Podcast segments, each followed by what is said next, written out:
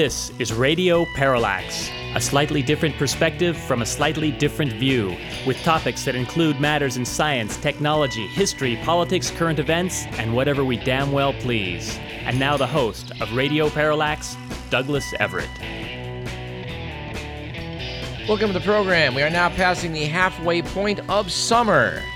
This wouldn't be the first time we've wondered on this program why is we don't celebrate the midpoint of summer like we do the midpoint of winter with Groundhog Day. We therefore propose a new national holiday called Parallax Day. Uh, we didn't do the math, but it'd be something like August 6th, something, something along those lines. And no, it's not August 2nd because if you add up fall and winter, you come up a week short versus spring and summer.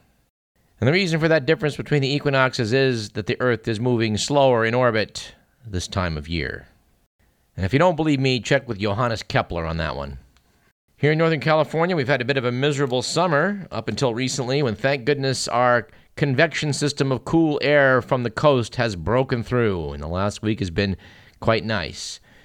Which this correspondent is especially grateful for because my air conditioning has broken. But I do want to note with some chagrin that I've gotten a little bit lazy having air conditioning and did not necessarily get up and open the house up at midnight to let that cool air in. Of course, when you really need AC, that system breaks down. But I'm happy to note, by way of reminding myself, that I've been quite comfortable the last week by taking advantage of the cool night temperatures. Of course, in Northern California, we have something like a 40 degree variation between the heat of day and the cool of morning, which is quite unusual. World class, actually, in terms of diurnal variations. And you know, we're talking about things like diurnal variations. You know damn well you're listening to KDVS or perhaps KZFR. And of course, we thank you, dear listener, for doing exactly that. This correspondent had a chance to go to a party here locally in the greater Sacramento area involving some old friends from high school. To a few of which it was news that I'd been doing a radio program, which naturally invited the question of why. Also, the comment, I, I thought you were a doctor. Well, in response to the latter, I can say, well, I, I am a doctor and a radio host. And in answer to the question of why, I guess all I can say is, why not?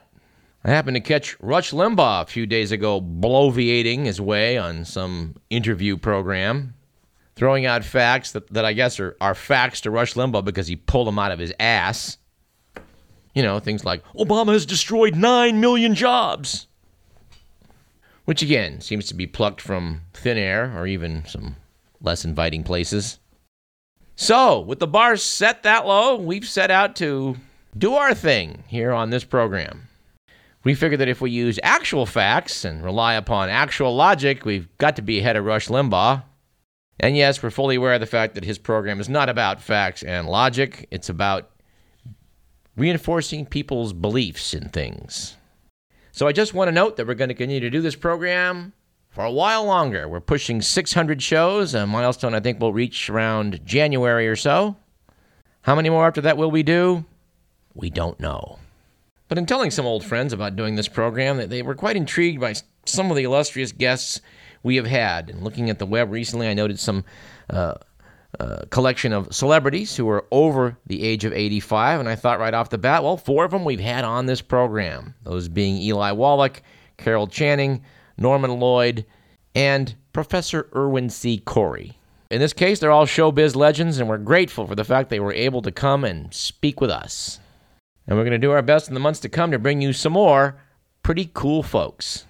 When Norman Lloyd can tell us about playing tennis with Charlie Chaplin and working with Orson Welles, or an Eli Wallach can describe uh, the movie set where he was working with Marilyn Monroe and Clark Gable. Or when a Freeman Dyson can tell us about how he was afraid to approach Albert Einstein, even though they're both working at the same institution. Well, we're just in, okay? We're going to try and stay in for a while. I do want to note that we talked about having Dr. Gary Aguilar on this week's program. Gary will not be able to join us, unfortunately, but we hope to bring him on next week, which time we also plan to speak with another San Franciscan of repute. That would be our own Will Durst.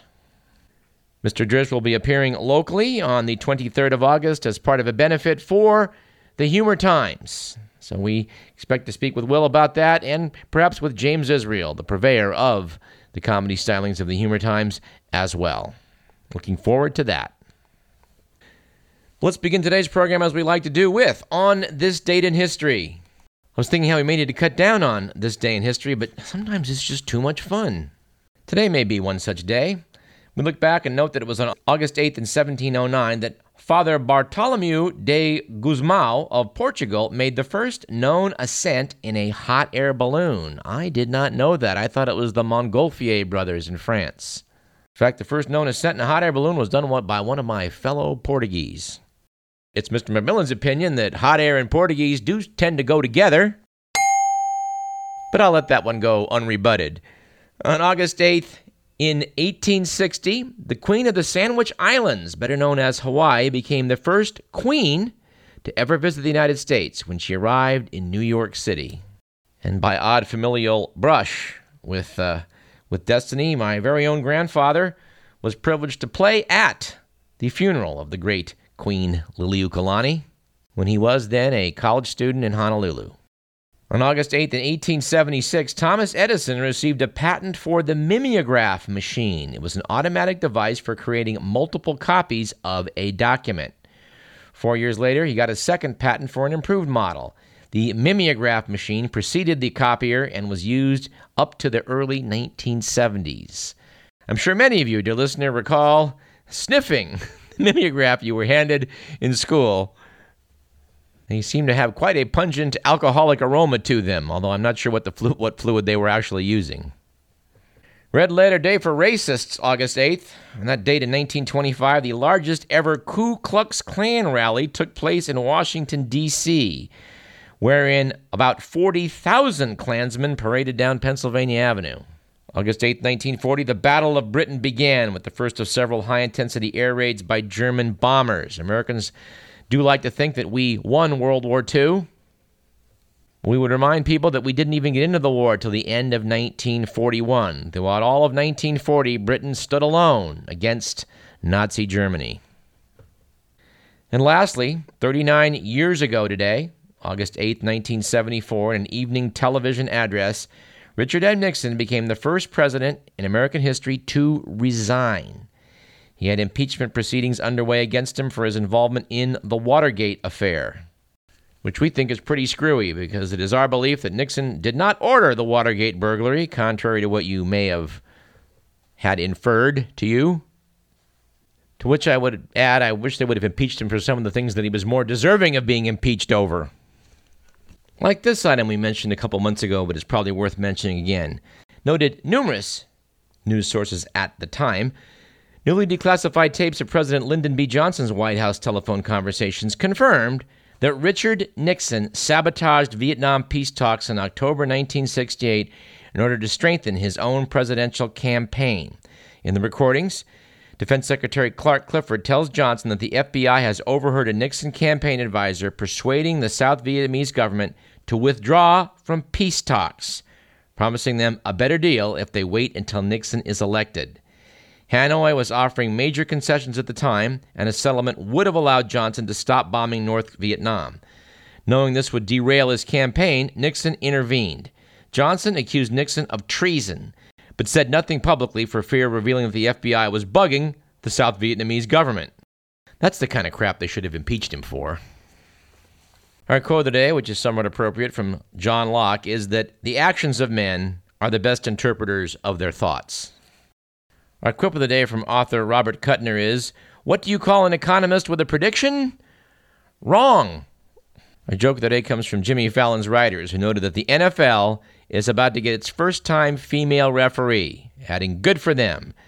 It'll be a little different, though. When a player asks her what he did wrong, she'll just say, Oh, I think you know what you did. All right, our stats of the day, and we have three, are as follows. The first is $100 million worth of natural gas. That is what oil producers in North Dakota's Bakken oil fields are flaring, which is just burning into the air. By the way, that's about a third of the gas they drill. And they're doing that every month.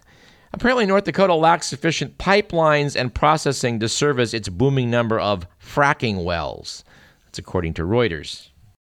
We do have to wonder with all this talk about all how much better it's going to be when we burn natural gas instead of coal. Well, how much of that natural gas is going to leak into the atmosphere? And of course, methane is 20 times better a uh, greenhouse gas than CO2.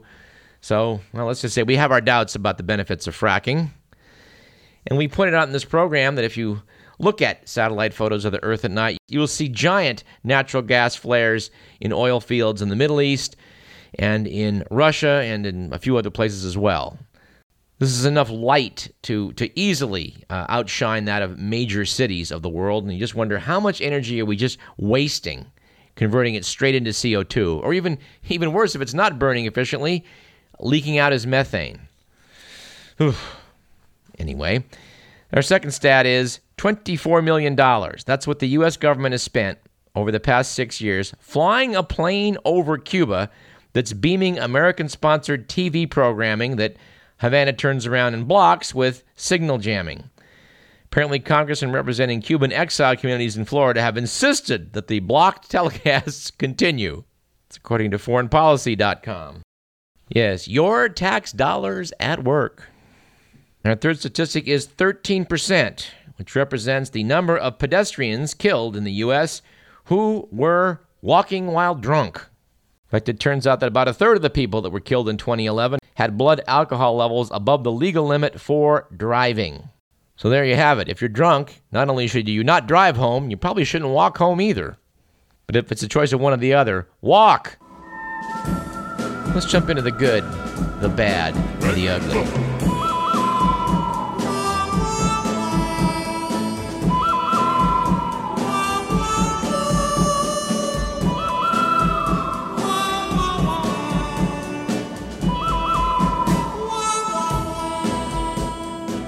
According to the Week magazine, it was a good week last week for freedom of religion after the Department of Veterans Affairs have authorized U.S. soldiers who identify as Norse neo pagans to have Thor's hammer etched on their gravestones. Boy, and there are some people that say we're not making progress in civil liberties. At any rate, it was a bad week last week for the Indian military after it apparently spent six months investigating what it thought were 155 violations of its airspace by either Chinese spy drones or UFOs. The Indians discovered that the mysterious bright objects were, in fact, Jupiter and Venus, said an Indian Air Force spokesman. We just wanted to be sure. And yes, I just made that last part up. And it was an ugly week last week for I guess feminists everywhere, with the news that a New Jersey judge has ruled that casino waitresses are sex objects who can be fired for gaining weight. Evidently, waitresses in the Borgata Hotel's BABE program, and no, we don't know very much about the BABE program, uh, they sued over a rule requiring them to stay close to their hiring weight. Judge Nelson Johnson said any woman hired as a babe had voluntarily agreed to become a sex object to the Borgata's patrons. And luckily for all of you out there in Radioland, Mr. McMillan has been unable to find the song Babe by Styx to use as bumper music. Thank God. And finally, it was both a bad and ugly week for doing what you love after Minnesota tax officials hit transsexual musician Venus DeMars with $3,000 in back taxes by denying his deduction for expenses.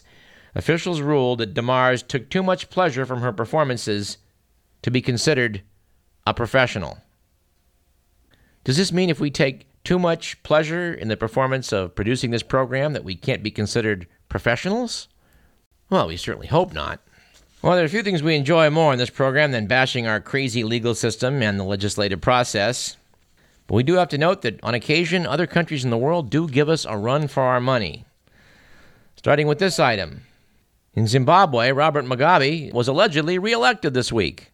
We meant to report on Mugabe's reelection on last week's program before the actual polling, because anyone who knows anything about Zimbabwean politics knows that Mugabe was going to rig up another phony win. But the worst part about it is that the other neighboring African states have pretty much said, well, fine, well, it looks good to us. Having had a chance to see firsthand how the people of Zimbabwe suffer under the rule of this jackass. I do want to note that, although it may be a nasty thing to say, I do wish he would drop dead. I do hasten to add that the wish that Robert Mugabe drop dead is an opinion that does not necessarily represent those of KDVS, our sponsors, or the University of California. And we have to admit, it's kind of a mean thing to say, but I'm not taking it back. Now, we don't know much detail about this story, but in the Sacramento Bee on Saturday, August 3rd, they published a photograph of Taiwanese lawmakers throwing water at each other in the legislative chambers and apparently also exchanging punches. This was ahead of an expected vote that would authorize a referendum on whether to finish a fourth nuclear power plant. We do have to ask are we going to let the Taiwanese legislature get ahead of our own when it comes to having water fights in the, in the legislative chambers? We hope not. We certainly hope that our elected representatives will rise to this challenge. And how about this item from Israel? Some might argue that the Jewish people have uh, brought the world the concept of the rule of law, but judging by how they go about granting divorces over in Israel, they apparently are stuck somewhere in the Old Testament. Piece by Edmund Sanders in the LA Times notes that hundreds, perhaps thousands of Israeli women are caught in legal and social limbo because of a law that leaves matters of divorce for all Jewish citizens in the hands of a government funded religious court. The court, consisting of a panel of rabbis, bases its decisions on the customs of Orthodox Judaism. The rulings apply to all Jewish Israelis, whether they are Orthodox, conservative, or Reform, also whether they're observant or secular. And their authority even extends to those who married abroad in civil ceremonies that were registered in Israel. Under the court's interpretation of Jewish religious law, the husband or wife's consent is necessary to end a marriage. As has been the case for centuries, a Jewish divorce is not final in Israel until men deliver handwritten divorce decrees into the hands of the women. A rabbi tears the document to pieces, which are then filed for record keeping, which just makes perfect sense. Apparently, if a spouse refuses to undertake the religious rite, the court says it doesn't have the power to dissolve the marriage. Rabbis have upheld the need for consent even in cases where a man has abused his wife, disappeared, or molested their children. Exploiting what amounts to veto power over a divorce, some men demand financial payoffs from the court. Others pressure wives to pay them to give up their homes and for, forego and forego child support or waive custody rights. At present, women's rights advocates are pushing Israel's coalition government, which turns out to be the first in decades that does not include ultra Orthodox parties, to pass reforms. Good Lord, we hope so. But just to show that America is up to the challenge of legislators elsewhere being dumber than us, there's this. A woman who's exchanged sexts with Anthony Weiner has hired a talent agent in a bid to make the most of her 15 minutes of fame. Sydney Leathers, age 23, enlisted the services of Gina Rodriguez, who represents so called celebrities, including various Real Housewives and Nadia Suleman, better known as Octomom. Leathers said in a CBS interview that the mayoral candidate's behavior, quote, literally disgusts me, unquote, adding, He's not who I thought he was. A source told BuzzFeed.com that Leathers would prefer compensation for interviews. And closer to home, how about our mayor down in San Diego? Jay Leno said last week illegal border crossings in California are way down this month, especially in San Diego, because people are scared they might get groped by the mayor if they come across. And to just quote, I think verbatim from the recent uh, article about San Diego Mayor Bob Filner.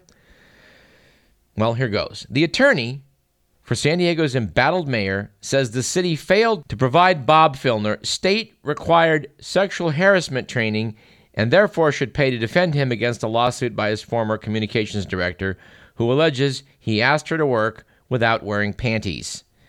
Filner's lawyer, Harvey Berger, made the argument in a letter to City Attorney Jan Goldsmith one day before the City Council voted unanimously to deny Filner funds for his legal defense.